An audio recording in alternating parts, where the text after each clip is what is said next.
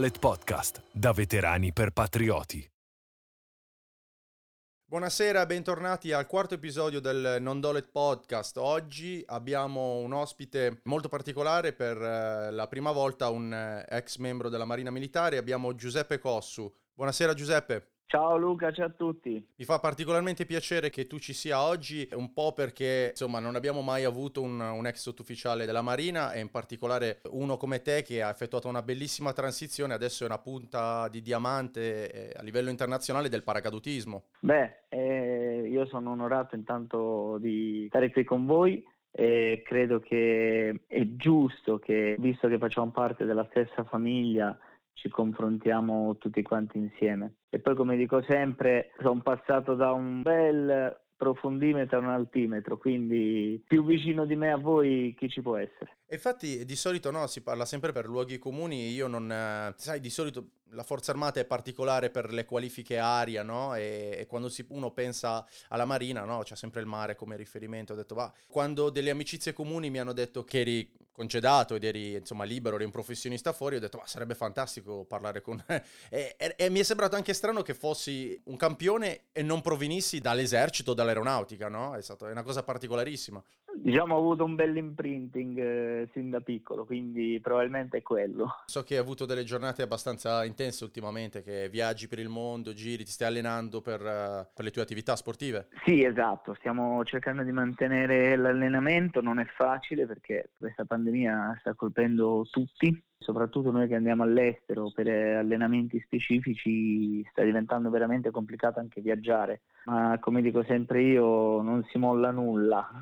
Perché in Italia c'è un limite con le strutture? Non riuscite ad allenarvi qua? Beh, a parte i limiti con le strutture, gli spostamenti, eccetera, comunque bisogna anche provare varie tecnologie o vari aerei, quindi ah, okay. fa bene girare, ma soprattutto anche perché all'estero ti confronti con realtà grosse, importanti, federazioni molto forti, quindi è importante girare, aprire la mente, avere più passioni del paracadutismo in generale. Non sei andato insomma a rilassarti qualche... no. in qualche spiaggia del mondo? Ti dico solo che abbiamo fatto quattro giorni a Madrid e volavamo dal, da mezzanotte alle sette del mattino perché per questioni di energia eccetera hanno soltanto quegli slot liberi, quindi rilassamento diciamo anche no. Uno vi vede e sembra, sai, una cosa molto leggiadra, equilibrata e semplice, in realtà c'è uno sforzo fisico per fare quel tipo di attività, non indifferente insomma. Fisico e io dico sempre tanto mentale perché comunque coordinare i movimenti, la prestazione non solo tua ma quella di quattro persone e farlo da 4.000 metri di quota, diciamo che la parte mentale è molto importante, l'affiattamento che si crea nel team credo che l'ho visto solo nei reparti diciamo così. Tu sei l'unico come veterano o nel, nel team siete... No. Sì. Ah, ok. Sì, in realtà adesso gareggio anche con uh,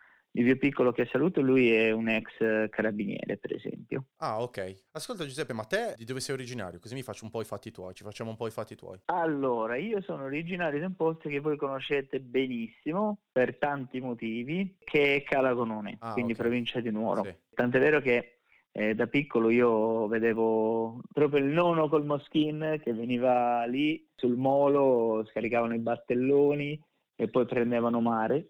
Io all'epoca, ricordo avevo 12-13 anni, facevo l'ormeggiatore, appassionato di mare, eccetera. C'è mio padrino che è un ex paracadutista, mi diceva sempre ma perché non entri nella folgore? Io dice no, ma io voglio andare a Consoli, voglio andare sott'acqua, eccetera. Poi alla fine è il percorso che ho creato. Ah, quindi in realtà non sono riusciti a influenzarti particolarmente, no? Cioè tu avevi un altro desiderio, no? Allora, diciamo che l'amore per il mare è qualcosa che sin da piccolo appunto mi ha catturato e l'aria si scopre dopo, ma anche per questioni proprio mentre in acqua a quattro anni già nuoti per aria, non avendo strutture almeno indoor in Italia fino a pochi anni fa, era difficile costruire piccoli paracadutisti, quindi eh. o a 16 anni avevi la fortuna che i tuoi genitori ti firmavano le dichiarazioni e magari riuscivi a farti un lancio tandem, una FF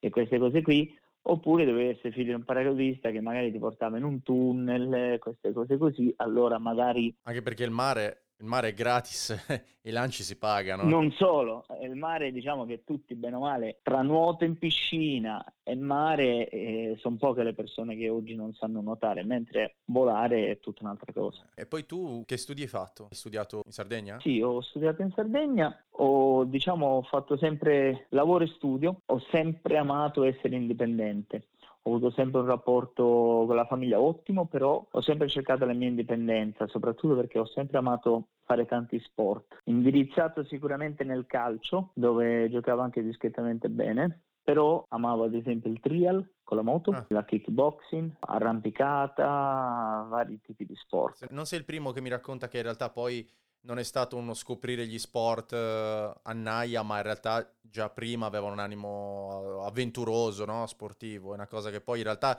è, è, un, è, una naturale evoluzione quella poi di ritrovarti a fare lo sportivo per, per, lo Stato, insomma. Allora, la mia fortuna è stata sempre quella di essere un tipo abbastanza competitivo, però sano. Certo, certo. Ok? Ho fatto sia sport individuali che di squadra. Ho avuto forse la fortuna di avere sempre dei grandi maestri, sempre al top. Questo mi ha sicuramente aiutato per ottenere i, risultati nei vari sport che ho ottenuto, eh, da campione regionale, eccetera, eccetera, fino a quello del paracadutismo oggi, campione italiano, medaglia di bronzo mondiali e detentore di record. È la disciplina poi secondo me è la, la, la prima cosa che ti insegnano no? i maestri dei vari sport, al di là del, delle capacità tecniche no? peculiari. Esatto, poi ho avuto la fortuna di avere un padre che di certo non era quello che succede oggi dove i genitori intervengono se il figlio è troppo, troppo carico di attività, no, al contrario, quindi non mi ha mai frenato, non mi ha mai rallentato sulle mie probabili passioni, perché poi erano tutte cose che iniziavo a provare, vedevo che mi piacevano, mi trascinavano, mi immergevo in quei mondi e quindi cercavo di spingere il più possibile. Però non ti hanno guidato, hai fatto tutto da solo, insomma, loro semplicemente ti hanno assecondato. Beh sì, allora la guida era più forse mio padre perché comunque lui è sempre stato uno sportivo, magari anche se come sport magari ha sempre praticato diciamo il calcio, calcio, calcetto, queste cose, sì. calcolo l'ha fatto fino a 50 anni, anzi ancora adesso gioca, quindi forse vedere mio padre sempre attivo nello sport, organizzava dei tornei di calcetto, queste cose qui, mi ha dato quell'imprinting comunque allo sport, mi ha allontanato dalle abitudini malsane, probabilmente questo è sicuramente un imprinting importante. All'epoca già facevi sport acquatici o in realtà no, eri più terrestre? Allora, in realtà io nuotavo con la fiocina. ah, devi fare anch'io, anch'io, facevi apnea. Esatto, facevo una sorta di apnea con la fiocina, ah. poi non so se te lo ricordi il polpone. Eh sì, sì, sì. Perché era uno dei primi fucili a molla, poi finalmente sono passato al, al mare, all'area compressa e poi ho fatto il mio primo corso sub, quindi ho iniziato a fare un po' di diving, così anche perché comunque come ben conoscete soprattutto voi le spiagge di Calaluna, i reliti che ci stanno dalle nostre parti sono qualcosa veramente magnifico. Cogliamo l'occasione per dire insomma a tutti quelli che vogliono vedere il bel mare dell'Italia di venire nelle zone tue perché speriamo che il Covid un po' rilasci la pressione così che si riattivi un po' il turismo anche giù perché so che è un momento critico per tutti, in particolare con quelli che vivono insomma con con il turismo proprio, con il mare, con la montagna. E com'è che sei finito poi in Marina? Circa 2000 come reclutamento, no? 2000, sì, 2003. Ah, ok. Eh, io sono dell'84. Nasce perché comunque avendo già il libretto di navigazione, io fui chiamato a visita di leva nella Marina Militare, ancora la Spezia all'epoca, al Duca degli Abruzzi, quindi feci la visita di leva, non vedevo l'ora che mi arrivasse questa cartolina, la famosa cartolina. Quella verde, sì sì. esatto. L'ho ricevuta anch'io, mio malgrado all'epoca. Quindi appena arrivata quella cartolina sono partito, ho fatto il car alla Spezia, viste le mie qualifiche comunque nell'ambito civile, libretto di navigazione, avevo già conseguito la patente nautica appena fatti i 18 anni. Anche... Ah, ma ti eri già adoperato da giovanissimo? Sì, ancora prima, ah. ancora prima, di quella della macchina io ho preso la patente nautica. Quella è pura passione poi. Eh? Sì, e quindi da subito mi fecero un'occhiata nocchiere e sarebbe il marinaio proprio quello di bordo. Ah, ok. Quindi ho fatto un anno da nocchiere, esperienza pazzesca perché Allora all'inizio fu imbarcato su un RP, rimorchiatore portuale, rimorchiatore portuale RP 103, non me ne dimenticherò mai. Feci tre mesi là con le lacrime agli occhi perché io volevo navigare, cioè, vedevo quando attraccavano le navi nel porto a Cagliari della Marina Militare, io partivo, andavo a vedere, che ne so, la classe maestrale o l'Americo Vespucci, quindi... Ma eri su una pilotina, sul rimorchiatore che stava in porto? Un rimorchiatore portuale, quindi andavo a recuperare le navi e poi facevo il rimorchio in porto. Non era come te lo aspettavi, insomma? No, dico, che ci faccio io sul rimorchiatore? Io voglio andare sulle navi da guerra, voglio, voglio girare il mondo. Eh. Andai a parlare con eh, il mio comandante comandante, gli dissi, ma scusi comandante, ma cioè io vorrei navigare, vorrei fare quello. Ma tu vuoi fare quello che fra tanti anni non vorrei più fare, no? Fantastico come, come, inizio. Ho capito, ma ho 18 anni, ma, ma, tu lo sai che se non quiero avere una vita se continuerai la carriera marina di imbarco, anche perché è la categoria che ha più imbarco di tutti, no? Perché sai, noi marini abbiamo i periodi di imbarco, no? Da rispettare. Non, non, so esattamente, ma con quelli con cui ho parlato so che dovete stare imbarcati. Insomma. Mi disse questa cosa e gli dissi, ho capito, ma perché sono finito sul rimorchiatore? Guarda, sei finito sul rimorchiatore perché il rimorchiatore è uno dei lavori più difficili, dove serve personale che abbia un minimo di esperienza di arte marinaresca, quindi anche di prendere un cavo, incapellarlo, fare un traino, queste cose qua. Tu avendo librette di navigazione, avendo già degli imbarchi, eccetera, è stato deciso che venissi qua. Ah, ho detto ok, allora lì un attimino mi sono... Eh, ho rallentato un po' il mio entusiasmo. Eh, ma eri una risorsa a costo zero per loro, insomma non, non dovevano riaddestrare. Chiaro. Ero già formato. Allora mi disse, guarda, Costo, facciamo una cosa, rimani qua tre mesi e poi io ti faccio imbarcare sulla prima nave che parte. Poi ho capito anche perché i tre mesi, perché poi loro aspettavano i UFA e i USB. C'era un buco da colmare. Quindi mi faccio questi tre mesi, tre mesi invernali poi, quindi incerate, acqua. Quindi un giorno mi chiama e mi fa, Così, se vuoi possiamo fare un cambio alla pari, c'è un occhiere di nave maestrale, che è una fregata lanciamissili, sì. che deve sbarcare, ha bisogno di fare un periodo a terra e se vuoi puoi andare lì a bordo. È sicuro con me? Sì, sì, no, tranquillo. Vai, tanto un occhiere di esperienza, io sto mandando te questi giorni, ti fai un po' le ossa. Ma non sapevo che tipo arrivo a bordo, mi presentano il Nostromo, Domenico Fazzone che saluto mi, mi segue sempre, siamo rimasti in ottimi rapporti. È ancora in servizio? No, no, lui è andato in pensione tanti anni ah, fa. Okay già all'epoca era grande, però era di una simpatia, di una purezza come uomo, qualcosa veramente. Poi il nostro uomo, non so se lo sapete, è molto importante a bordo, no? Perché è quello che lega con tutti i marinai. Perdonaci perché noi siamo tutti di, di estrazione differente. Che, tipo che grado sarebbe? Di solito sono marescialli, diciamo che sono tipo i vostri aiutanti di campo, possiamo dirla così, no? I vostri anziani, i vostri decani, che si occupa però di tutta la parte marinaresca. Diciamo che in una nave viene il comandante comandante, il vice, il comandante della centrale operativa e subito dopo viene il nostromo, cioè è subito alle dirette responsabilità del comandante, quindi perché comunque è quello che ormeggia la nave, che la tiene viva. Eh, insomma, una persona che ha parecchia anzianità e competenza, no? Penso sulla nave. Esatto. Arrivo a bordo mi fa, Uoio, lo sai dove andiamo adesso noi? Ho detto no, partiamo in sei mesi. Ah. Ho detto, ah, io pensavo che stesse scherzando.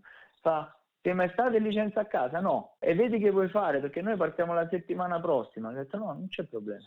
Ho portato le mie valigie a bordo e sono partito per sei mesi, boom, subito. E veramente non sapevi niente? Non... No, non lo sapevo. Io sono partito a bordo e scopro che partivamo praticamente dopo neanche una settimana. Siamo partiti in Stana Formed, che è una cooperazione internazionale NATO, dove tutte le navi navigano nel Mediterraneo, nell'Atlantico, siamo arrivati, calcola, da, passavamo dalla Spagna, siamo arrivati a Odessa, quindi anche in Ucraina, tutto il Mar Nero. Scendevi ogni tanto? Sì, sì, okay. diciamo che la media ogni 15-20 giorni andavi a terra e quindi a 18 anni mi sono ritrovato per esempio a Odessa, a Istanbul, a, a Creta, ad Alessandria d'Egitto, a Palma di Mallorca, a Cadice, Avevate tempo per, cioè noi non lo so come funziona, cioè potevate visitare i posti quando eravate sì, a terra? Sì, esatto, esatto, esatto, sì, sì. Fai 3-4 giorni dove scendi, vai in franchigia e spesso già prima di arrivare venivano consigliati posti magari quelli turistici da visitare. È bello alla fine, no? Sì, è un'esperienza credo che non la dimenticherò mai, come forse tutto il percorso. Da subito a 18 anni partito da un paesino di 10.000 abitanti, mi sono ritrovato a fare 10.000 miglia. Quindi, no, no, davvero bello. All'epoca com'era la componente umana di persone che trovavi? C'era un po' di tutto? Come la naia dell'esercito? La nave è molto particolare perché immagina di stare in una piccola caserma che però galleggia e non è che dici adesso è... No, lo so, lo so, sono stato in frame per un periodo. Esatto, quindi puoi capire bene. Le navi poi, il maestrale è una nave anche piuttosto vecchiotta, soprannominata fiammifero perché c'erano incendi tipo sì. ogni due mesi c'era un incendio vecchia concezione quindi molto stretta queste prore neanche tanto performanti quindi quando beccavamo mare lo sentivi tutto, sentivi queste cannonate nelle paratie e poi turni fissi di 4-4 perché poi il bello del nocchiere naturalmente cos'è? Che quando in navigazione fa il turno in plancia, sta al timone, quindi il, l'ufficiale di rotta o se c'è il comandante a bordo gli danno i gradi di bussola e lui sta al timone, quindi eh, comunque sei sempre all'aperto, comunque hai la vista di quello che succede intorno. Dopodiché fa il turno in timoniera d'emergenza che praticamente invece sei sotto la sala macchine e stai lì ad aspettare sperando che non succeda niente e poi c'è le quattro ore di riposo di solito si sta su 4-4 a bordo. Siete schedulati in maniera parecchio rutinaria e intensa. Quando sono stato lì ho visto che... Sì. Ero in camera con alcuni di voi, insomma, nel, nell'alloggio perché mi avevano riservato un posto, visto che a loro non li vedevo mai, praticamente. Visto... C'era una lucina blu sempre accesa perché non si capiva esatto, chi lavorava, chi dormiva. In particolare per uno che arriva poi da altre forze armate, no? Fate una vita strana. Sì. Di bordo è fatta da militare veramente particolare perché comunque mentre magari su una nave da crociera, eccetera, comunque te ne vai al bar, te ne vai in giro, vedi persone diverse ogni volta, eccetera. La vita di bordo o si è tutti una famiglia o si sta male, si vive male. Però devo dire che credo di aver avuto una fortuna eh, di non trovare, di non avere mai nessun problema con nessuno, quindi è stata veramente un'esperienza magnifica tanto che quando noi dovevamo essere rilevati dalla nave che ci doveva dare il cambio, quasi tutti quanti ci saremmo fatti un altro mese, un altro mese e mezzo ancora in giro perché veramente abbiamo avuto comando esemplare. Insomma, si stava bene, al di là del, ovviamente del lavoro che io l'ho visto, è veramente, è, come dire, priva parecchio. Priva, eh sì, priva parecchio, io l'ho visto. Io ho visto che siete parecchio organizzati in confronto a, ad altre realtà che ho visto, ho visto che la Marina è tanto militare, tanto militare ancora.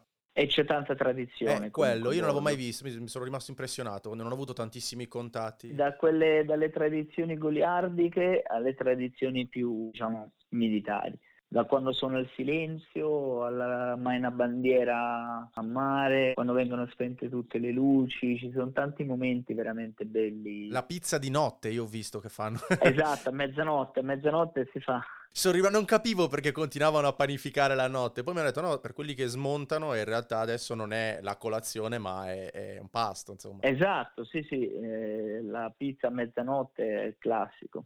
Ascolta, e poi come sei arrivato al gruppo operativo? Durante il periodo appunto di bordo eh, ho subito chiesto di filmare, quindi feci il WFA. WFA l'ho fatto da SD, che sarebbe Servizio di Difesa Installazioni. Come un VAM dell'aeronautica una sorta di VAM dell'aeronautica, l'unica cosa è che fai un corso al battaglione San Marco e dopodiché viene assegnato nelle polveriere, nelle caserme e io fui assegnato in Sardegna a Santo Stefano. Durante il periodo a Santo Stefano poi feci il UFB e da UFB venni subito mandato al battaglione San Marco dove feci il corso ANF, quindi anfibio, truppe da sbarco, all'epoca finì nel plotone Mortai, dopodiché durante il periodo del San Marco feci subito domanda per diventare Recon. Non so se... Come gli esploranti dei paracautisti? Esatto, pensa che ora si chiamano sabotatori paracautisti. Nuotatori paracautisti hanno cambiato nominativo, prima era Recon Doa, che era ricognitore, demolitore, ostacoli antisbarco, perché fanno le ricognizioni speciali sia a terra che via mare. Quindi quando per esempio deve sbarcare il San Marco, una forza anfibia, vanno sott'acqua con i circuiti e vanno a verificare che non ci siano mine subacquee. Eh. Fanno tutta la parte infiltrazione, raccolta informazioni e dopodiché viene dato l'occhio allo sbarco. Quindi feci il corso Recon che devo dire è veramente, veramente duro. La fase terra, diciamo, del Recon Doha si può tranquillamente paragonare a una fase terra da incursore di marina. Quindi c'era, c'era parecchia selezione già, già, all'epoca, insomma, non era una roba... Esatto, ma era una selezione diversa, mentre quando tu fai il corso incursori nella marina arriva chiunque, ovvero arriva il segretario, il cuoco, il meccanico, il nocchiere. Lì, col fatto che tu per diventare recon devi essere già ANF... Eh, il livello era alto. No, eh. partono già che tu hai una base, quindi ad eh, certo. esempio, mentre magari durante il corso incursori fai le varie marce, che ne so, la 6, la 10, la, lì già partivi con la 15 per esempio. Certo. Cioè il livello era alto di partenza. Esatto, eh. non c'era una preparazione che ti portava ad arrivare ai 15 km, partivi già di default con i 15. Quindi, tanto è vero che lo finimmo in 6, per esempio. Poi sei l'unico che poi è transitato o qualcuno di quelli con te poi in realtà è... Qualcuno fatto? ci ha provato eh, del mio corso e purtroppo non ce l'ha fatta, però diciamo che viene quasi naturale, dopo fatto il corso Recon, cercare di entrare al gruppo operativo incursori. Questo perché? Perché comunque, stando alla forza da sbarco, è come se hai un'arma che può far male ma non viene utilizzata perché comunque la forza di sbarco è rimasta tra virgolette convenzionale, no? Quindi fai un addestramento non convenzionale, fai dei lavori che potrebbero essere considerati non convenzionali ma in una forza di sbarco convenzionale, quindi a quel punto ti ritrovi, ti senti un po'... E giustamente dici perché avere queste capacità e poi, tra virgolette, magari non mi vengono riconosciute al 100%. Quindi... Se il cane al guinzaglio, diciamo, capito? Quindi tu dici ho fatto tanto addestramento, ho fatto di tutto di più, e eh, poi niente. Io poi il mio sogno era quello di diventare incursore, quindi tutti questi passaggi li feci per, tra virgolette, io la vedevo come una sorta di addestramento e poi vi racconterò perché secondo me forse è meglio che non sia così. Ma non hai bruciato le tappe, ti sei fatto un po' di bella gavetta? Non è stata questione di bruciare le tappe, anzi forse il contrario, perché comunque l'addestramento ANF è un addestramento che logora. L'addestramento Recon è un addestramento che logora per due. Puoi fare anche il corso in cursori arrivi intanto grande di età. Eh sì. Io sono arrivato a 24-25 anni perché c'era il problema all'epoca che dovevi passare per forza in servizio effettivo. Sì, come al nono fino ai primi 2000. Quindi tu facevi UFB, non potevi, ci fu il blocco ai UFB di partecipare al corso in cursori perché ci furono dei casi di congedo di operatori incursori che erano UFB non li fecero passare in servizio permanente. Non avevate i guastatori come l'esercito che erano un po' la... No, no, in marina no. E quindi che succedeva? Magari arrivava il cuoco di nave maestrale, superava il corso incursori da UFB, faceva tre anni e poi magari veniva congedato. Ah. Perché non passava in servizio permanente. Questo perché? Perché all'epoca si concorreva con tutte le categorie e come sapete bene quello che fa l'incursore è dovuto, ma magari fare una fotocopia in più ti fanno un elogio. Ecco, sì, questo insomma si può dire, fino a qualche anno fa non c'era, come dire, un riconoscimento effettivo dei, a livello proprio di punteggi di chi aveva qualifiche, o perlomeno si dava tutti uguale, si dava tutti uguali, quindi trovavi, ahimè, persone che magari avevano fatto il corso, con tutto il rispetto e per carità, Meteomont, quindi un corso di un mese in montagna e poi gli incursori avevano speso due anni a fare il corso e in quel periodo lì non riuscivi neanche a prendere altri punti mentre altri esatto. magari avevano avuto elogi, all'epoca cosa c'erano, non so, tipo le strade sicure, le, la domino, c'era la domino, quindi e ti trovavi... Vuoi ridere? Durante il corso sergenti io avevo il eh, capocannoniere della capitaneria di Porto aveva tipo 50 elogi, praticamente cioè, raccontavano ai ragazzi che ogni gol che faceva gli facevano un elogio. C'erano, c'erano. Adesso grazie a Dio la gestione dei riconoscimenti è molto più professionalizzata, però purtroppo c'era anche questo all'epoca, perché tutti dicevano ovviamente ogni reggimento, ogni reparto tirava l'acqua al suo mulino e voleva far rimanere in servizio permanente i suoi precari.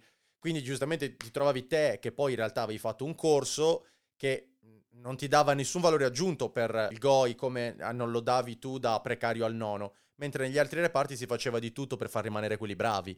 E quindi a punteggi poi ti trovavi lì ed eri in difetto. Questo è successo. Avevi fino... questo problema, ce l'avevi sia per il passaggio effettivo, ma anche per i concorsi per gli avanzamenti di grado.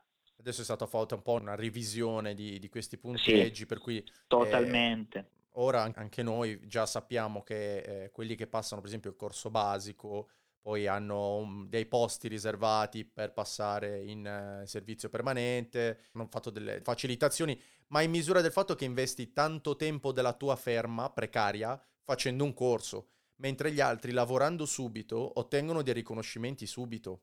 E quello è il problema. Tu hai fatto due anni di corso in un magari in una ferma di tre anni. Non esatto. puoi, essendo corsista, non ti vengono dati i riconoscimenti perché sei ancora un ibrido, mentre gli altri in quei due anni magari hanno fatto operazioni. Magari si facevano anche semplicemente, ti faccio un esempio, mentre io magari già dal San Marco ho avuto la fortuna di partire subito in missione, quindi mi feci il Libano, l'apertura del Libano, queste cose qua. Hai fatto il 2007? 2006, io l'ho fatto dall'operazione Mimosa di agosto uh, ho aperto la Leonte. Ah, io sono stato dopo di te, 2007, con l'186 come paracadutista. Facemmo l'apertura e stavamo lì nelle tende in mezzo al fango. Dove eravate? A Maracca. Su a, a Maracca. Maracca. Ma lo sai che io sono stato il tuo cambio? Davvero? Io sono arrivato con l'186 e abbiamo dato il cambio a San Marco, su a Maracca. Ah, adesso è cambiata, eh, non so se... No, mi hanno detto che hanno, co- hanno costruito le, i moduli Noi stavamo abitativi. ancora in discarica, stavamo col fumo ancora che ci intossicava la sera. Noi abbiamo fatto tutta l'estate in tenda senza aria. Anche quella è l'esperienza pazzesca. Quella è stata la mia prima, anche anch'io ho fatto quell'esperienza lì. E il Libano era un po' diverso, no? quando sono le missioni ONU, non sono nato, c'è tutta una... a livello sì. proprio di operazione differente, quindi un'unità di pace. Permetteva molto, permetteva molto anche a livello di... Sì, anche il paese diciamo era abbastanza friendly, possiamo sì. dirlo. Sì, assolutamente. Eh, io ricordo che noi sbarcammo sulla spiaggia di Tiro e ci aspettavano le persone con le bandierine dell'Italia, quindi già che arrivi in una nazione viene accolto così. Eh... Eravamo lì per proteggerli e, e met- a fare da cuscinetto tra Israele e Libano, no? Lì c'era il fiume, il, il, Litani o il Leonte. Un aneddoto curioso è che l'Italia nell'82 vince i mondiali di calcio e per la prima volta l'Italia parte in missione e va in Libano. Nel 2006 l'Italia vince i mondiali di calcio e l'Italia arriva in Libano in missione. Eh, speriamo so di, di, non vincere. No, non, c- non ci avevo mai fatto caso. No, speriamo di non vincere più i mondiali, se no ogni volta dobbiamo andare in missione in Libano. Basta. Io lo so perché spesso ci guardavano le bandierine dei mezzi perché loro non sono tanto compiacenti quando vedono i francesi. Mi fece un amico lì in Libano così parlando, eh, un interprete, eccetera, e mi disse: Ma tu non hai idea?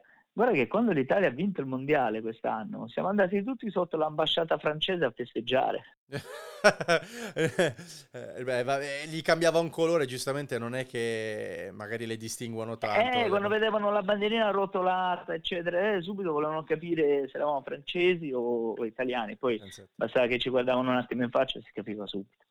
E quindi poi sei tornato dal Libano? Tornato dal Libano feci domanda per incursore. All'epoca fu rifiutata per esigenze inderogabili di servizio perché i Recondoa, calcola io ero sesto corso, quindi pochissimo, uno dei primi corsi, il personale era veramente al limite, pochissimi. Ed era una compagnia su cui si puntava tanto perché proprio grazie al Libano si è capito il valore dello sminamento e del controllo dei fondali, che quello non può essere fatto dai palombari, quello deve essere fatto da altre persone che vanno, diciamo, in maniera occulta, mentre il palombaro è più difensivo. No? E quindi all'epoca mi fu rifiutata per esigenze inderogabili di servizio per il fatto che il mio diciamo, distaccamento era sotto organico, poi finalmente ho convinto, poi il mio comandante pensa era incursore, manca a dire che eh, chissà da quale reparto. Ah, eh, probabilmente non voleva lasciarsi sfuggire una risorsa. Io ho formato una persona che adesso va a lavorare per un'altra ditta, mi faceva.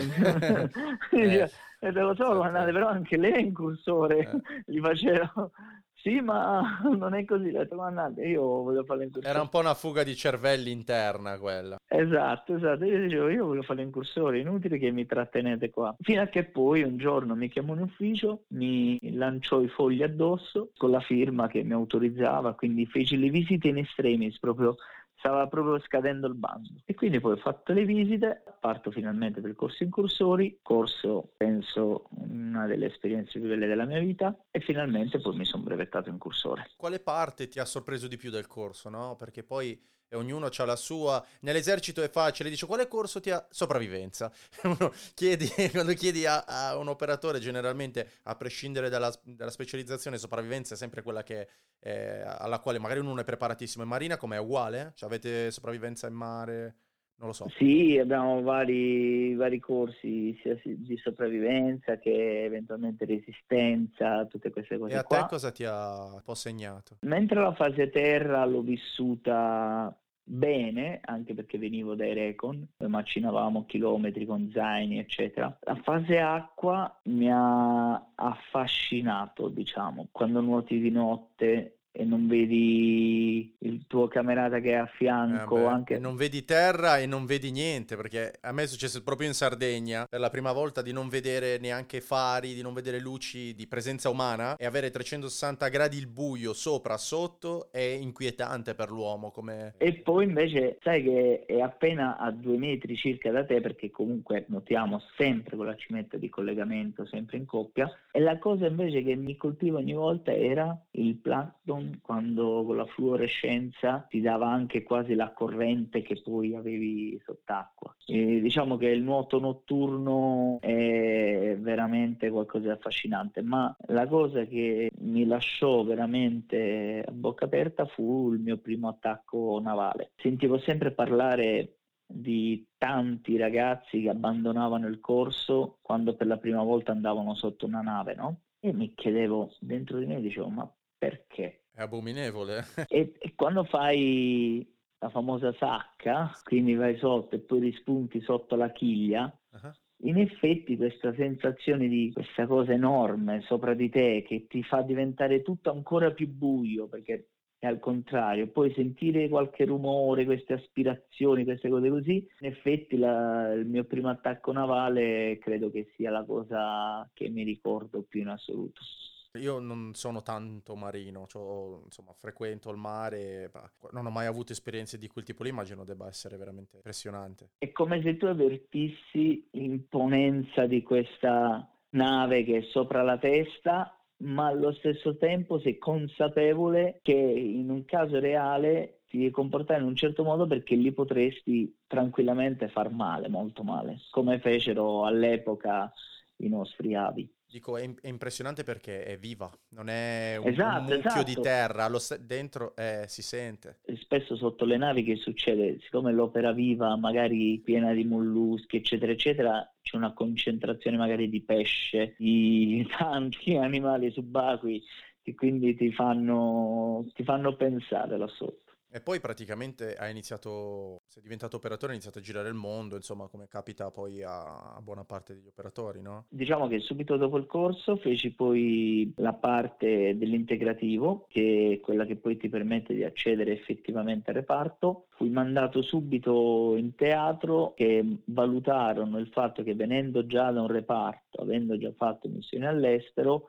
c'era esigenza sempre per problemi di personale in un Sempre. distaccamento e quindi mi mandarono subito con quel distaccamento a fare la parte di addestramento e preparazione prepartenza e poi ho iniziato... Poi adesso non abbiamo mai toccato questo argomento qua, no? Fino a questo momento, però per quelli che sono magari meno, meno avvezzi al, alla terminologia tecnica, il distaccamento poi è l'unità base delle forze speciali, no? Nel senso è... La squadra, diciamo. Esatto, è una squadra. Però è, è molto di più perché poi ci passi anni di solito da noi eh, difficilmente, a meno che tu non cambi grado, vai via dal tuo distaccamento. Ci sta anche che tutta la tua vita tecnica da operatore la fai nel distaccamento. Trovi il tuo spazio, cresci, poi ti sposi. Noi... Allora, è molto, molto simile anche da noi. L'unica differenza è che noi siamo molto meno di voi. Eh sì. E quindi che succede? Che magari tipo io avevo alcune specializzazioni e spesso capitava che nella mia specializzazione in particolare eravamo tipo 10 in tutto il reparto, 15 Andavi in prestito. Esatto, venivi quindi mandato in prestito con quell'altro distaccamento, poi tornavi e speravi di ripartire pure col tuo perché sennò poi ti saltavi il turno ed era brutto lasciare il distaccamento, perché poi ogni distaccamento, per quanto siamo tutti operatori incursori, tutti addestrati allo stesso modo, ha le proprie diciamo, tecniche, chiamiamole così, sì, sì, sì, per non utilizzare altri termini. E quindi che succede? L'imprinting del caposquadra, l'imprinting degli anziani di squadra, eccetera, nel distaccamento fanno la forza del distaccamento. Poi adesso non so bene da voi come funzioni, poi da noi in realtà la relazione che si crea è molto più eh, umana Tanto che noi esatto. ai, ai, matrimoni abbiamo generalmente un testimone degli distaccamenti, i padrini dei, dei, battesimi, diventa un po' una seconda famiglia perché ci trascorri tutta la tua vita lavorativa insieme a quegli uomini lì. Guarda, mi hai fatto ricordare una cosa, ve la racconto. Il matrimonio del mio fra, stavamo tutti al matrimonio, finita la cerimonia, era il 17 febbraio, non me lo dimenticherò mai, e ci fu un'attivazione e tutti noi eravamo di rapido. Sì, sì. e quindi ci hanno chiamato al matrimonio e mi ricordo che c'erano le mogli dei colleghi, eccetera. Io sono single, quindi stavo tranquillo, che piangevano, eccetera. E a un certo punto. Siete dovuti andare via veramente? S- sì, tipo oh, il film. Ricordi il film eh, Sil, dove vanno via dal matrimonio? Inizia a suonare il telefono, con noi c'era un premio di corso ufficiale e ricordo che dalla base gli chiedono per caso c'è lì Tizio e Caio? Sì, guarda le dici di rientrare che probabilmente partiamo di là. Ok, dopo un po' risquilla, ma c'è anche Tizio e Caio al matrimonio, chiamali perché devono rientrare. Pensa a sta povera donna, povere... Una delle ultime frasi fu, ma lo sposo quando va in viaggio di nozze? Ah, ma a lui almeno l'hanno lasciato? No, e ricordo che un altro collega disse, al posto di qualsiasi cosa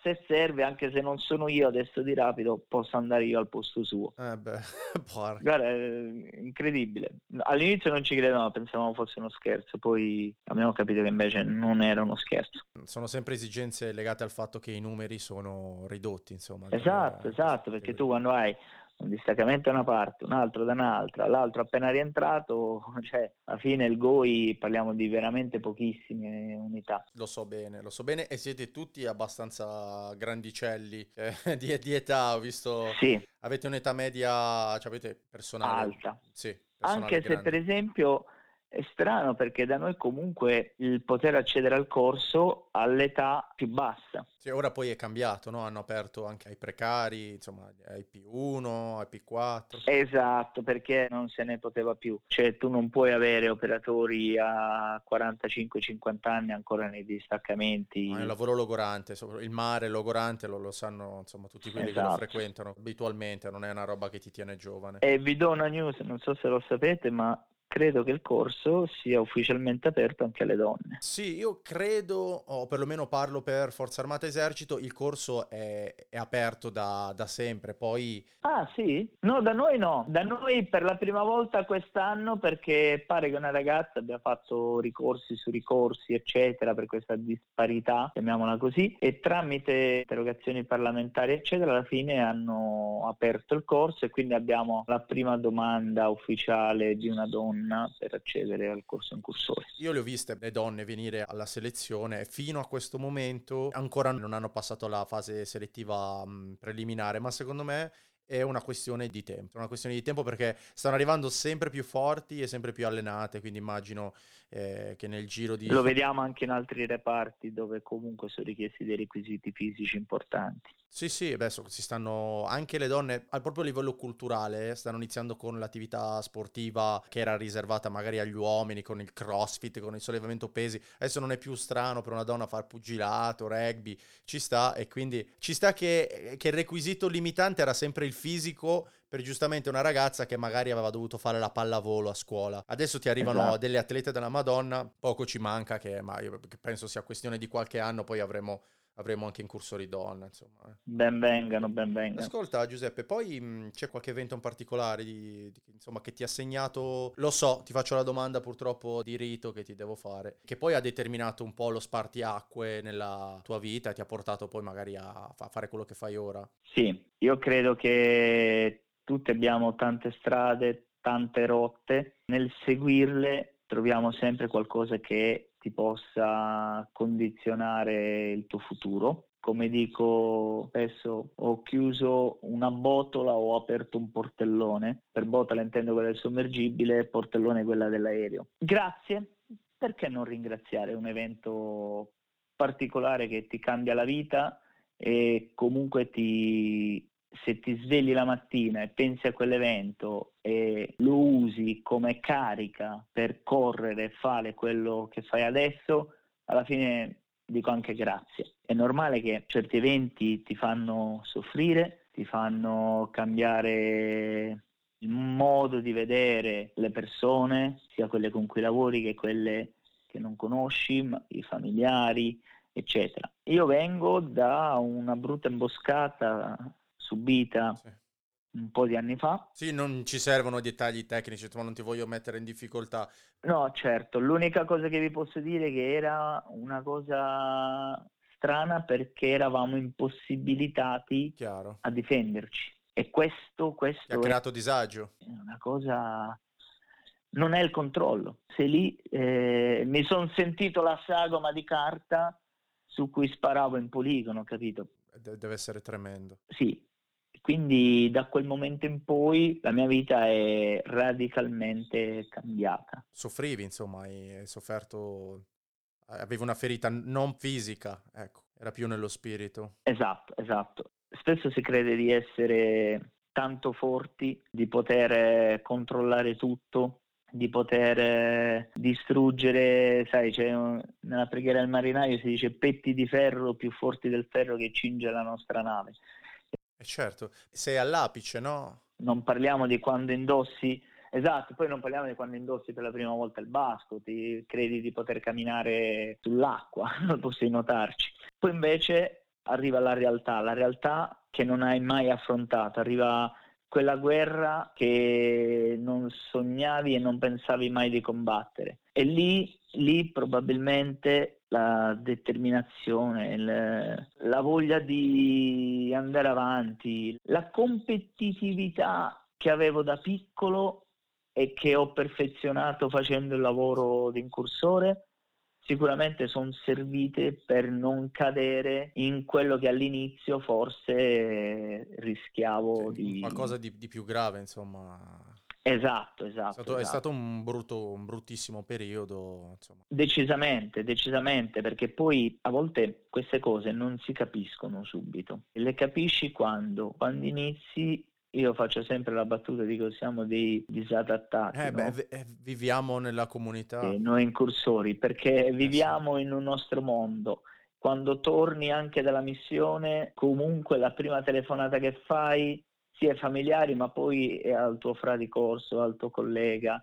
E quando esci la sera esci con i tuoi colleghi, con persone che comunque reputi al tuo livello perché hanno vissuto determinate esperienze che solo con loro puoi condividere. Lo capisco perfettamente perché poi ti senti sempre un po' a disagio. Gli altri hanno vite totalmente differenti, no? con necessità differenti e quindi... Totalmente, sì, diametralmente opposte. Io penso che sia anche una cosa normale, no? Io immagino ci siano i medici delle parti di emergenza dell'ospedale che poi si frequentano tra di loro, però magari non vanno a raccontare quello che hanno visto in pronto soccorso a, ai vicini di casa, perché esatto. parli di medicina con un medico, no? E perché sai che capisce di cosa stai parlando. Ma soprattutto sai che ha vissuto quella cosa e se non l'ha vissuta ci è andata vicino o l'ha vissuta in maniera anche peggio della tua. Questa è stata la scintilla, diciamo, che mi ha fatto detonare. E all'inizio molto male,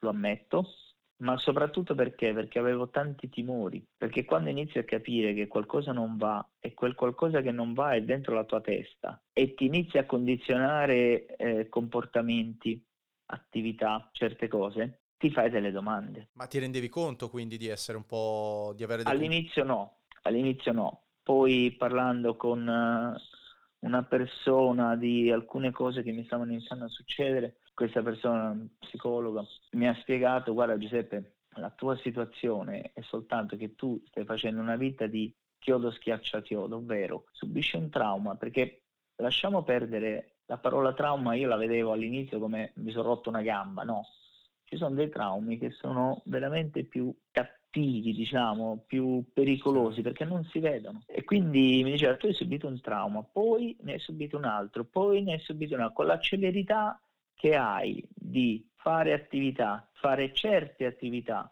e di fare chiodo schiaccia chiodo appena rallenti un attimo che ti fermi o per un corso o per altre cose rischi che la memoria quella più profonda ti tira fuori quelle cose non lì. facevi decompressione, no? Come si usa tanto all'estero, dopo un turno fare decompression esatto. per un esatto. periodo di quiete per metabolizzare no? quello che hai visto fuori. Poi supporto diciamo zero, ma soprattutto avevo paura anche di richiederlo il supporto. Perché avevo paura? Perché dopo che fai una vita dove il tuo sogno è fare l'incursore e lo diventi, operi da incursore, eccetera, a un certo punto arriva un ostacolo, ma sai che se poco poco palesi determinate situazioni, rischi la tua categoria. Certo, che ti portino via tutto, di quello parliamo. Esatto, allora entri in un mondo ancora peggio. Lo so, lo so perché... perché... Mm, cioè perché vorresti, tra virgolette, stai capendo che è un problema, ma hai paura di risolverlo per non avere un ulteriore problema. E questa forse è stata la cosa peggiore che io potessi fare. Giuseppe, l'hai mai considerata magari una, una missione di debolezza?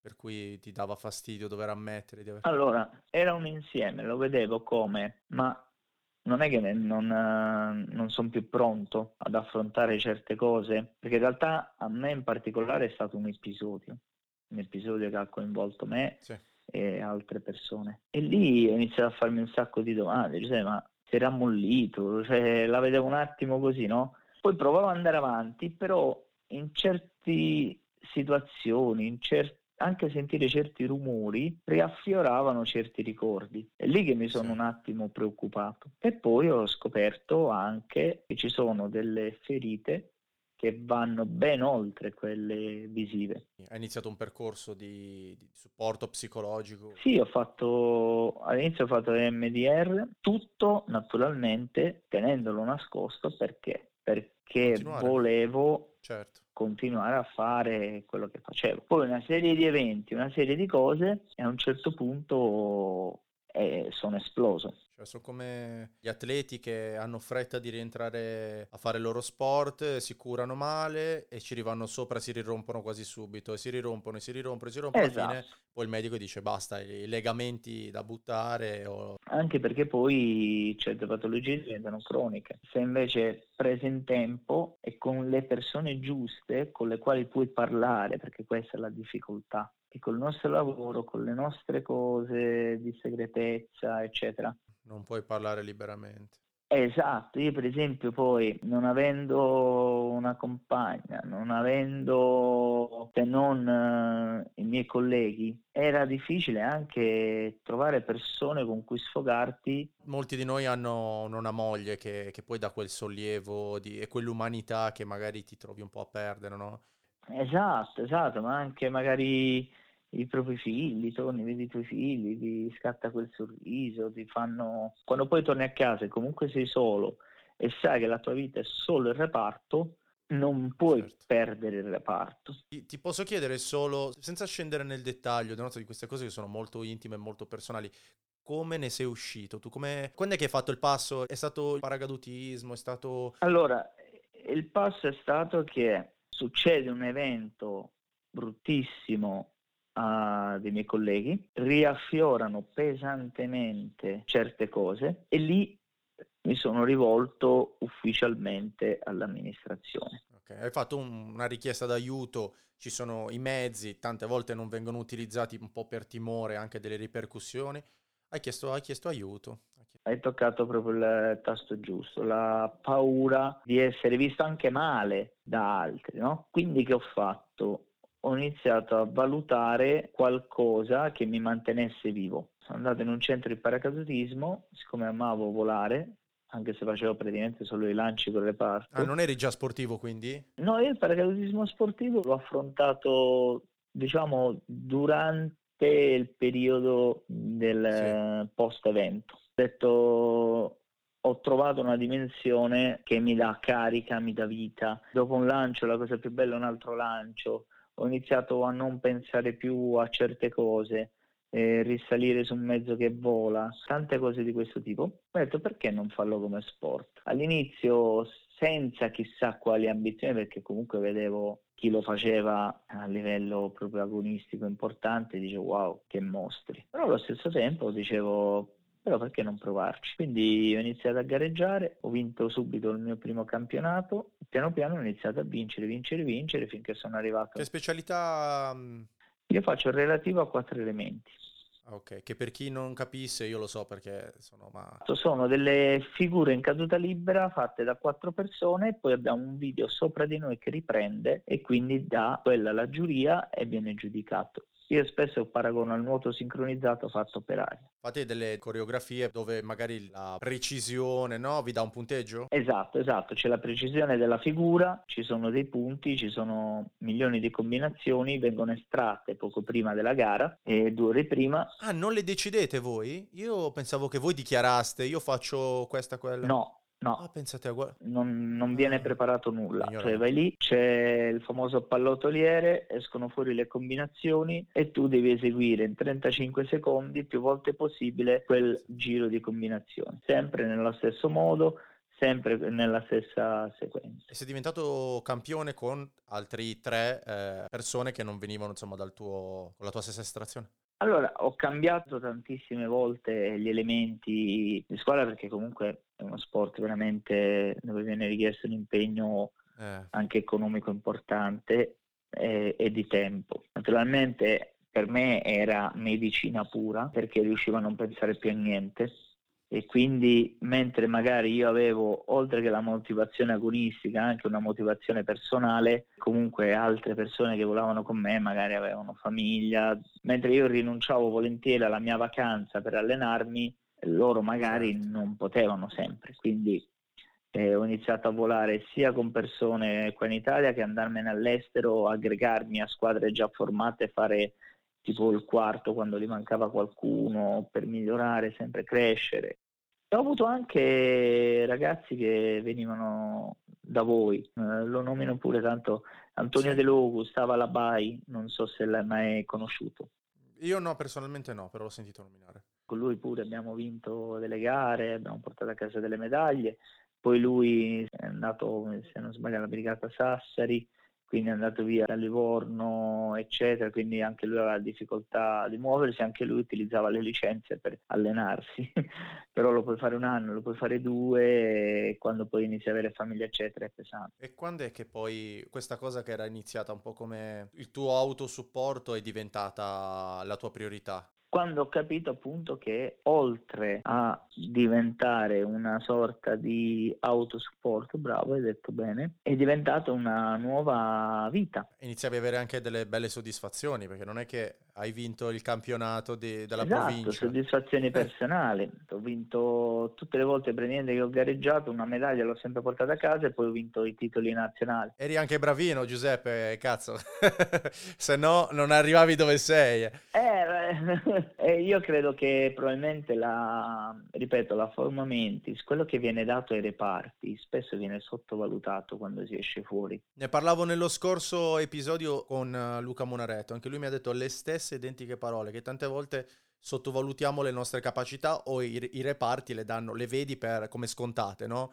Poi esci fuori e in realtà dici sono molto bravo a fare tante cose. Stesse parole.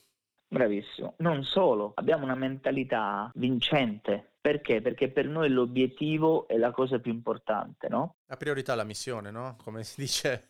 Esatto, esatto. E quindi anche in gara, cioè il tuo obiettivo è far bene e farai di tutto per far bene. E con la Formamentis, con l'imprinting che viene dato nelle scuole, nel corso incursori, che siano dell'esercito, dell'aeronautica, carabinieri, della marina, eccetera, è importante perché quell'imprinting è un imprinting vincente, non è un imprinting remissivo, non è un imprinting, è un imprinting vincente. Eh no, esci di casa per andare a concludere qualche necessità e tu esci con quello scopo esclusivo, no? Non puoi tornare a casa perché poi parliamo di, di vite umane, no? E, e, cazzo, tu sai che non puoi tornare senza aver, a prescindere dallo spettro della missione, poi tu hai trasposto tutto quello alla tua carriera sportiva, cioè esci e quella è la tua missione, no? Esatto. Quindi credo che sia anche leggermente più facile spostarlo nella parte sportiva, perché mentre quando tu fai determinate cose si tratta di vita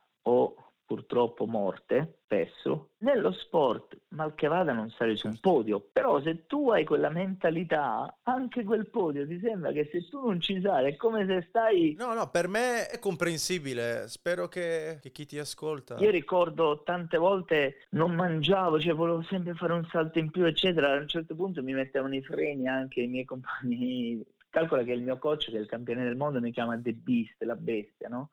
Perché diceva sempre che boom, boom, boom, boom, cioè abituato che se fai 10 km ne puoi fare anche 15 e poi arrivi a farne 40, quando fai un salto ne puoi fare 2, ne puoi fare 10, ne puoi fare 50, quindi cioè, usando sempre quel spingere il tuo corpo, la tua mente a dare di più, a fare di più. Ha dato risultati nel tuo caso, la tua perseveranza, no? il tuo mindset. Esatto, oggi, cioè, se avessi chiesto 15 anni fa ai miei genitori, secondo loro, in che sport sarei riuscito meglio, eccetera, eccetera, ne avrebbero detti tanti altri dove comunque ho raggiunto risultati importanti, ma mai avrebbero pensato al paracadutismo. Ma io stesso il paracadutismo non l'avevo mai visto come il mio sport della vita. Eh. Hai scoperto in Marina? L'ho scoperto in Marina e in realtà anche lavorando con voi, perché comunque tanti di voi sì. praticano paracadutismo. È più semplice per noi. Come tanti di voi praticano immersioni, perché forse il fatto di stare sempre per aria per voi poi andate a ricercare nella vita civile quelle in cui magari non siete sempre sotto diciamo addestramento tant'è vero che conosco tanti ragazzi che nuotano come dei, degli squali proprio sott'acqua e sono son del pur non essendo magari proprio nostro, la nostra attività di punta e uno secondo me va a fare quello che poi non fa tutti i giorni no? perché la mentalità anche di un incursore cos'è? che il lavoro non finisce quando timbri il cartellino. Non finisce mai per un incursore, perché io ti sfido a dirmi che tu non hai mai guardato una gara di tiro, non hai mai guardato un triathlon, non hai mai guardato qualcuno che arrampica che non sia del reparto, non hai mai guardato qualcuno che nuota. Abbiamo delle eccellenze a tutti i livelli eh? e ti posso dire che io non ho fatto mai un giorno in cui non sono stato grato insomma alla Forza Armata di avermi fatto fare una vita che io reputo bellissima, no? al di là delle parti brutte, no? al di là di quello... È imbattibile, no, è imbattibile è il lavoro più bello del mondo, non c'è niente da fare, ogni giorno è diverso.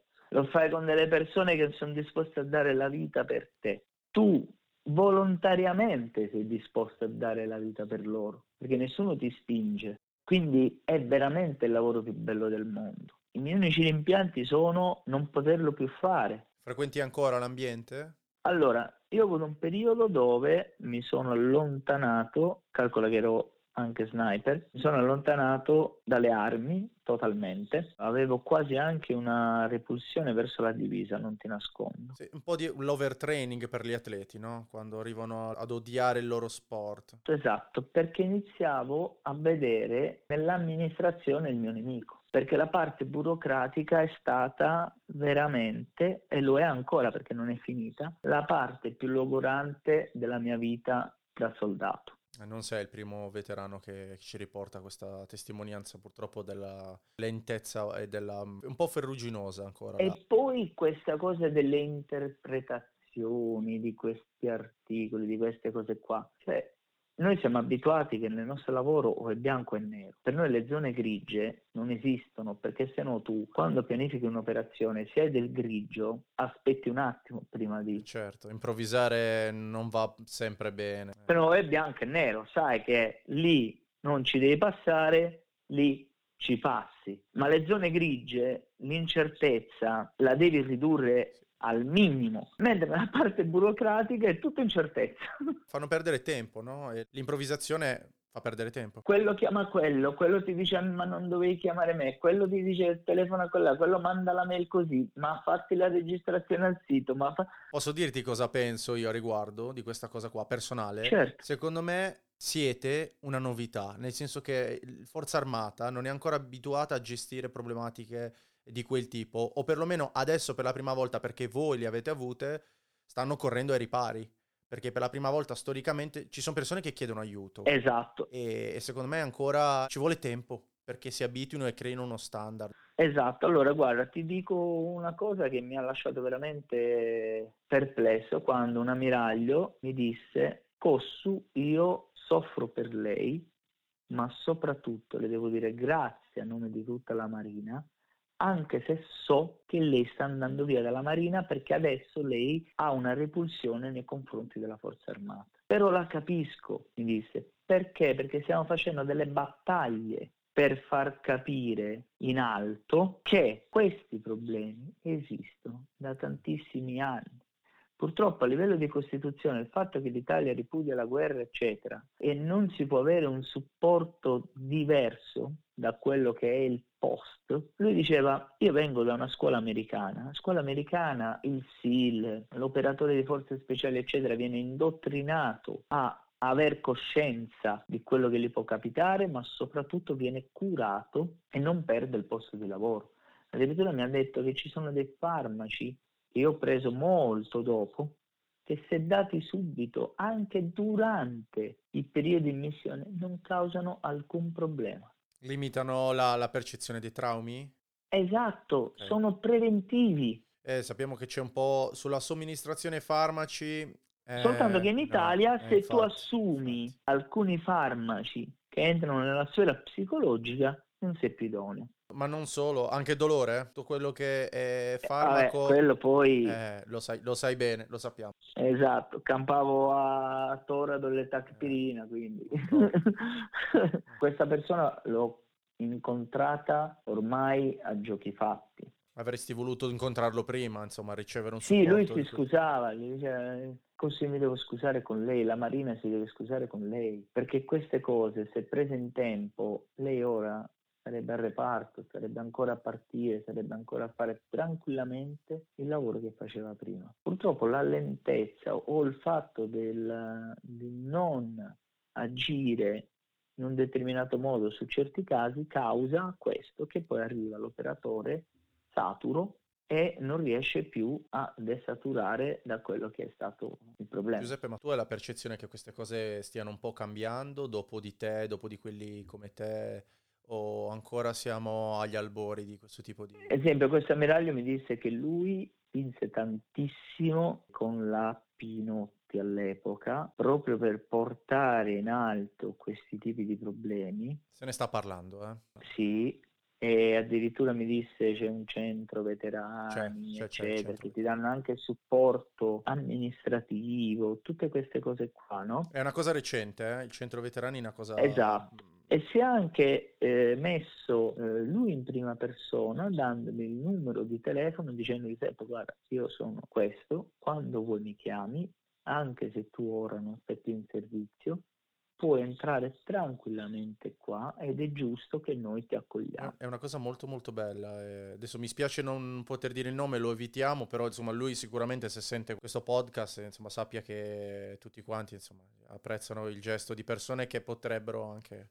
Su questo la difficoltà anche se era un ammiraglio, è un ammiraglio psichiatra della Marina Militare, tu operatore per via del segreto spesso hai difficoltà a curarti perché soprattutto l'NDR è una terapia fatta che usano in America tanti, è nata proprio per i veterani dopo la guerra del Vietnam. Sì, c'è anche in Italia, eh? Sui, sui, traumi, anche e soprattutto per i civili. Sì, sì, sì, sì, sì, sì, so. sì, sì. Però il problema cos'è? Che tu devi raccontare tutto il trauma. Non puoi nascondere... Dettagli tecnici, insomma. Esatto, soprattutto quelli che ho vissuto io. Quindi io non potendo raccontare questo, perché fui subito allertato da un collega medico, tra il mio di corso passato maresciallo, infermiere, eccetera, eccetera, mi dice Giuseppe, fa attenzione, perché anche se lo psicologo civile ha il segreto, diciamo, eccetera, sappi che anche quello militare, non tutti hanno il livello di NOS per poter parlare o avere certe informazioni. Quindi la terapia stessa, perché forse non è stata così efficace? Perché comunque io non andavo nei dettagli. ma è una terapia fondata sui dettagli. Quindi omettendoli è come se tu eh, al posto di pigliare Mentivi. una tachipirina da mille certo. Stai prendendo 20 grammi. Hai fatto ovviamente in buona fede, stavi cercando di di tutelare le informazioni, in realtà poi... Tutelare me eh. le informazioni, perché comunque la mia paura è anche, ma metti il caso che questo e poi lo va raccontando un suo collega o escono fuori cose del genere, ci sta la gente che pensa che noi andiamo a certo. fare, capite? Quindi è stato difficile. E lo stesso ammiraglio non ha mai saputo determinati dettagli, perché lui stesso non era idoneo a riceverli. Sappiamo, purtroppo c'è, cioè purtroppo è, è, fa parte della peculiarità del lavoro, insomma. Però alla fine, insomma, tu eri un po' come dire, eri colmo e in quel periodo là hai detto, vabbè basta, faccio diventare questa passione qualcosa di più di una passione, no? Ho capito che sbagliavo ad avere la repulsione sulla divisa, la repulsione sulle armi, e queste cose qua. Perché? Perché comunque fanno parte della mia vita, lo, lo, hanno sempre fatto parte della mia vita. Il salto, quello, il lancio più bello, diciamo così, l'ho avuto quando? Quando ho staccato definitivamente, ho tagliato quel cordone umbilicale con la forza armata, quindi non avevo più i timori, ora se mi sento male, se ho qualche cosa, eh, ora oh, se c'è un problema vado e mi curo. Sei un po' liberato dalle pressioni no? legate poi alle responsabilità. E lo sai che questo, questo a me è servito per riprendermi e avere ancora il doppio della carica che avevo prima, perché vivevo comunque col timore ogni volta. Ti senti meglio ora? Decisamente. Ho ripreso anche eh, la passione per il tiro, l'ho fatta diventare sportiva, non più operativa. Ho iniziato a fare tiro al ah, volo. Com'è? È pazzesco. Sì? Sport bellissimo sì. È un altro sport dove è tutto riflessi. Ti piacciono agli wow. sport quelli delle, delle, azioni immediate? Guarda, è qualcosa veramente.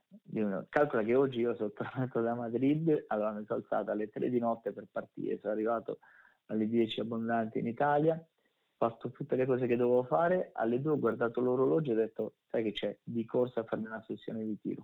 Mi vuoi diventare campione anche di quello? Eh? Non ce la fai a stare tranquillo? Sto ancora decidendo quale disciplina perché mi piace sia lo skit che la fossa olimpica. Possiamo dire dove lo fai? A lunghezza, il lavoro di lunghezza. Così magari qualcuno che si vuole avvicinare a questa disciplina sportiva o al paracadutismo. Esatto, lì poi c'è un campione olimpionico. Oggi, per esempio, stavo sparando con un signore e dopo un po' mi fa: Ma perché non provi a tenere così la posizione, eccetera, eccetera? E sento l'altro che dice: Oh, ma sai che ti sta dando i consigli? Il direttore tecnico della nazionale. Mica un anziano che passava di là.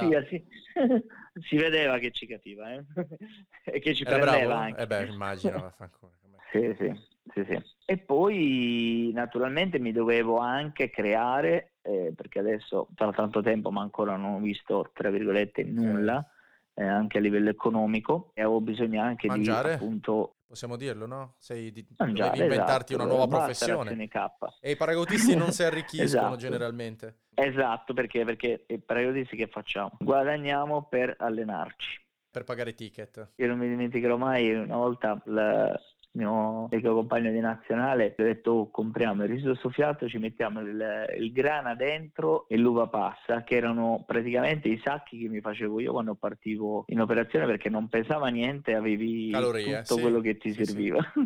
esatto e quindi facevo questi bustoni. Uguale, io usavo la, il farro, il farro col cioccolato, insomma ognuno ha poi i suoi gusti. Esatto, sì. queste cose così, bravo, che non pesano niente, e tieni alti livelli. ci fai colazione, sì. pranzo, cena, spuntino, tutto quello che per i giorni che ti serve, proprio per non spendere. Però eh, in questo periodo ho lavorato a un progetto e finalmente ho creato una mia attività, la X, che è una galleria del vento verticale. Stanno nascendo un po' in Italia, voi dove, voi dove siete? Noi siamo a Roma, in centro. Sta andando, adesso state lavorando col Covid? O... Devo dire che stiamo lavorando perché la nostra non è a riciclo d'aria, quindi non c'è problema di contaminazione ah, da fuori. Covid. Esatto, ogni utente ha l'aria pura, tra virgolette, no? E devo dire che i romani si stanno avvicinando tantissimo a... Abbiamo fatto volare più di 10.000 persone in un anno, quindi siamo abbastanza contenti e naturalmente poi per me è la mia passione che ha fatto diventare lavoro, un po' come l'incursore, no?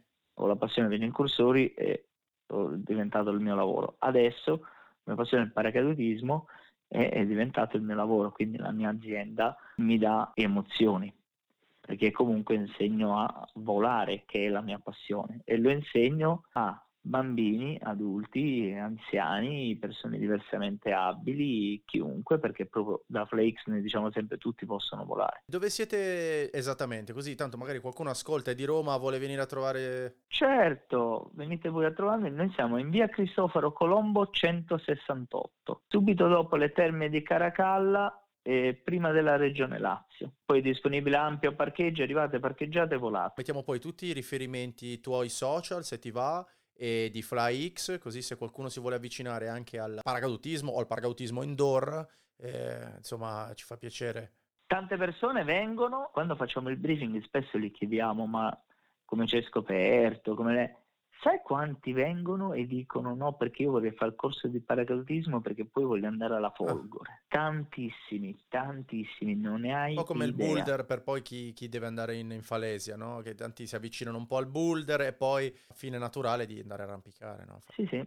E quindi anche per il mondo, proprio per tutta la community del paracadutismo, mi piace proprio questa, questa cosa qua, che arrivano spesso, che ne so, è la ragazza che lo regala al fidanzato, dice no perché sai lui vorrebbe diventare paracadutista, eccetera, il suo sogno è entrare nella Folgore, spesso nominano il Colmoschin, qualcuno il Toscania ultimamente, eh, però sì, sì, è vero. Questa cosa di dire no, voglio provare perché voglio sapere. Sai quanti ragazzi anche sui social, che sono usciti alcuni articoli dove dicono la vita che facevo, e mi fanno domande, mi dicono, ma per entrare lì, ma cosa devo fare, ma devo fare immersioni. Ecco, la stessa cosa è col sì, paracadutismo. Ecco, possiamo dirlo che nei primi anni 2000 la FF come, come via di avvicinamento alla, al paracadutismo militare in caduta libera non c'era e le persone saltavano eh, con l'istruttore e dovevano essere un po' come più autonomi.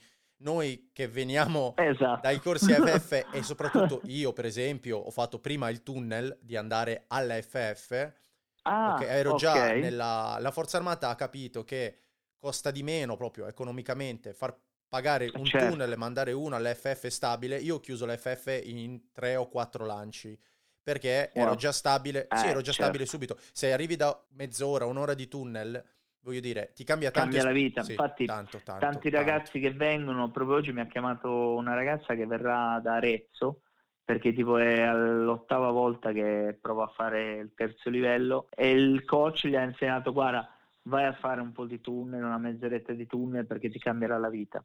No, è l'unica soluzione. Se, se sei instabile il mio vicino di casa a 16 anni l'ho portato a fare il corso FF dopo un po' di tunnel al terzo salto come te mi guardano i giammasi dice ma che li facciamo fare. Eh sì eh, sono quelle circostanze no, dove uno più spende all'inizio meno spende. Poi ti trovi esatto. conosco persone che a 30 lanci 30 non erano stabili e non superavano il corso. 30 non due hanno dovuto fare il tunnel per, eh, per acquisire no, quella consapevolezza in aria. E senti, a, a competizione cosa prevedi adesso, 2021? Hai qualcosa? Eh, allora, io devo partire per Dubai i primi di febbraio e tornare a fine febbraio. A due giorni circa dalla partenza c'è stata cancellata perché, perché loro sostengono che il loro vaccino non trattenga le varianti africane e inglesi e quindi all'ultimo hanno cancellato. Adesso spero si facciano almeno i campionati italiani e in teoria ci sarebbe il mondiale in Russia ad agosto. Adesso bisogna capire con uh, tutte, ormai è diventato veramente un terno all'otto. Eh sì, però vi state allenando? Certo, è un mondo guarda, che va a una velocità stratosferica è come a dire prima magari non c'erano missioni tipo Afghanistan, queste cose qui, i reparti che facevano si addestravano, non è che stavano alla porta a guardare. Tant'è vero che poi quando sono usciti fuori Afghanistan, Iraq e questi posti così, eh, i primi che sono partiti comunque hanno veramente fatto sentire la loro voce. Perché? Perché sono sempre addestrati tutta una vita e mancava solo la chiamata finale. Stessa cosa nello sport, non è che poi star lì a guardare dalla porta. No, anzi, anche perché è parecchio competitivo e insomma... Va... Ogni anno, eh, soprattutto nella mia disciplina, che è forse la più frequentata, E quando tu vai al mondiale noi ci siamo ritrovati ad arrivare terzi per un punto sopra la Russia, ma a due o tre punti potevi arrivare decimo. Esempio, adesso siamo infatti preoccupati per la Svezia, che è una sì. delle nostre antagoniste, perché in Svezia non hanno mai chiuso, quindi loro sono lanciati, è un anno e mezzo che si lanciano, fanno tunnel, si allenano e tutto quanto, fanno competizioni, eccetera, eh, perché non hanno nessuna limitazione.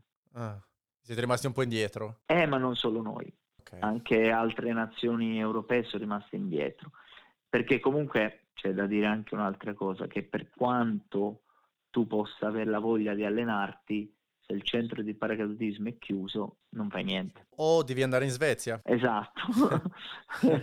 e allo stesso tempo c'è il problema che essendo comunque, tra virgolette, appassionati che siamo diventati poi dei professionisti, magari il compagno di squadra che ha famiglia, eccetera, perdendo il lavoro o lavorando di meno, eccetera, non si può neanche più permettere il budget che era previsto per l'allenamento. Quindi sì, questo è. Niente Giuseppe, io onestamente devo dire che ritengo sia stata una chiacchierata bellissima perché non tanti riescono poi a esprimere eh, magari le, le, ferite, quelle meno visibili. No? E, e, reputo che le persone come te siano l'unica soluzione che c'è per affrontare questo tipo di, di casistiche. Meno se ne parla e più uh, le si rende frequenti. No? Io credo l'unico modo che c'è per iniziare a capirle, per noi che siamo storicamente un po' indietro su questo tipo di valutazioni, è che dei coraggiosi come te e altri ne parlino e la cosa abbia risonanza pubblica. Quindi grazie mia personale dell'associazione. No, eh, grazie a voi, grazie a voi perché intanto siete voi che mi avete contattato, io purtroppo non vi conoscevo, quindi grazie a voi.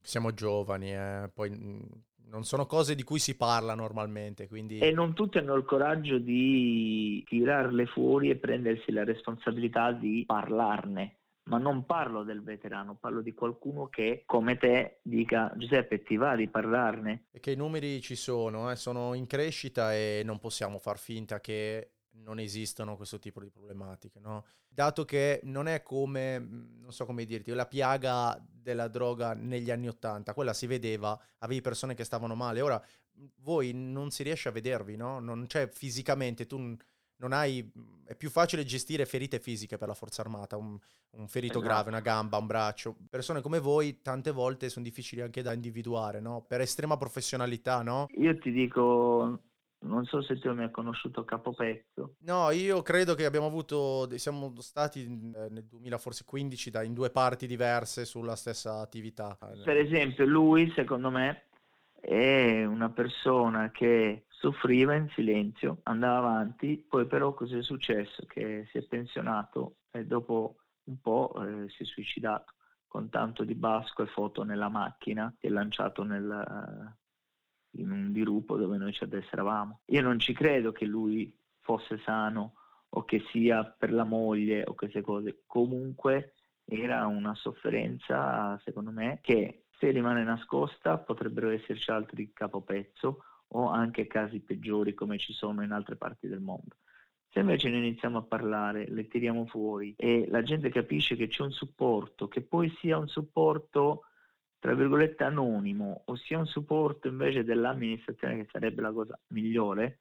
No, deve, sta- deve diventare uno standard al di là del fatto che non, stand- non, puoi standardizzare problematiche di questo tipo, però ci deve essere un nucleo che è esperto. Adesso, per quanto noi diciamo, no? quanti casi di divorzio avete al nono? Eh, non posso rispondere a questa domanda. Ok, vogliamo eh, dire su 5, 3 si sono divorziati o lasciati, eh, per esempio? Sì, okay. poi t- tante volte dicono stai lontano da casa. Al GOI non è da meno.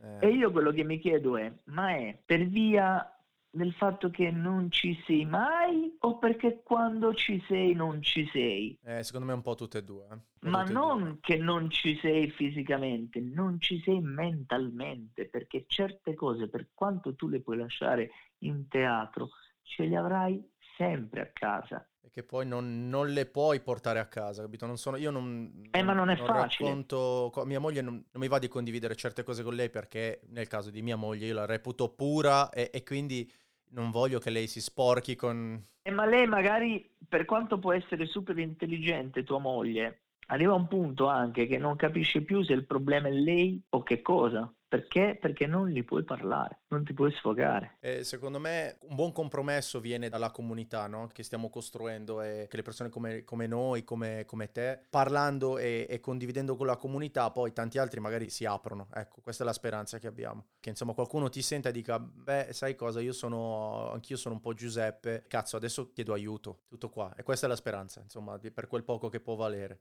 E niente, ci tengo di nuovo a ringraziarti e speriamo che il tunnel eh, vada bene perché insomma sì. è, una be- è, una bella cosa, no? non stiamo sponsorizzando. Va bene, va bene. un, un, dentista che andrebbe bene uguale. E poi eh, insomma auguri per le competizioni. Grazie. Speriamo che ripartano. E naturalmente siete tutti invitati, lo sai no? Vorremmo coinvolgervi in qualche progetto con altri ragazzi che abbiamo qua in associazione, quindi spero, se, sono, sono, sicuro che ci, che ci ritroveremo. Sarete nostri ospiti molto volentieri. Allora grazie, ti saluto e Giuseppe alla prossima. Alla prossima.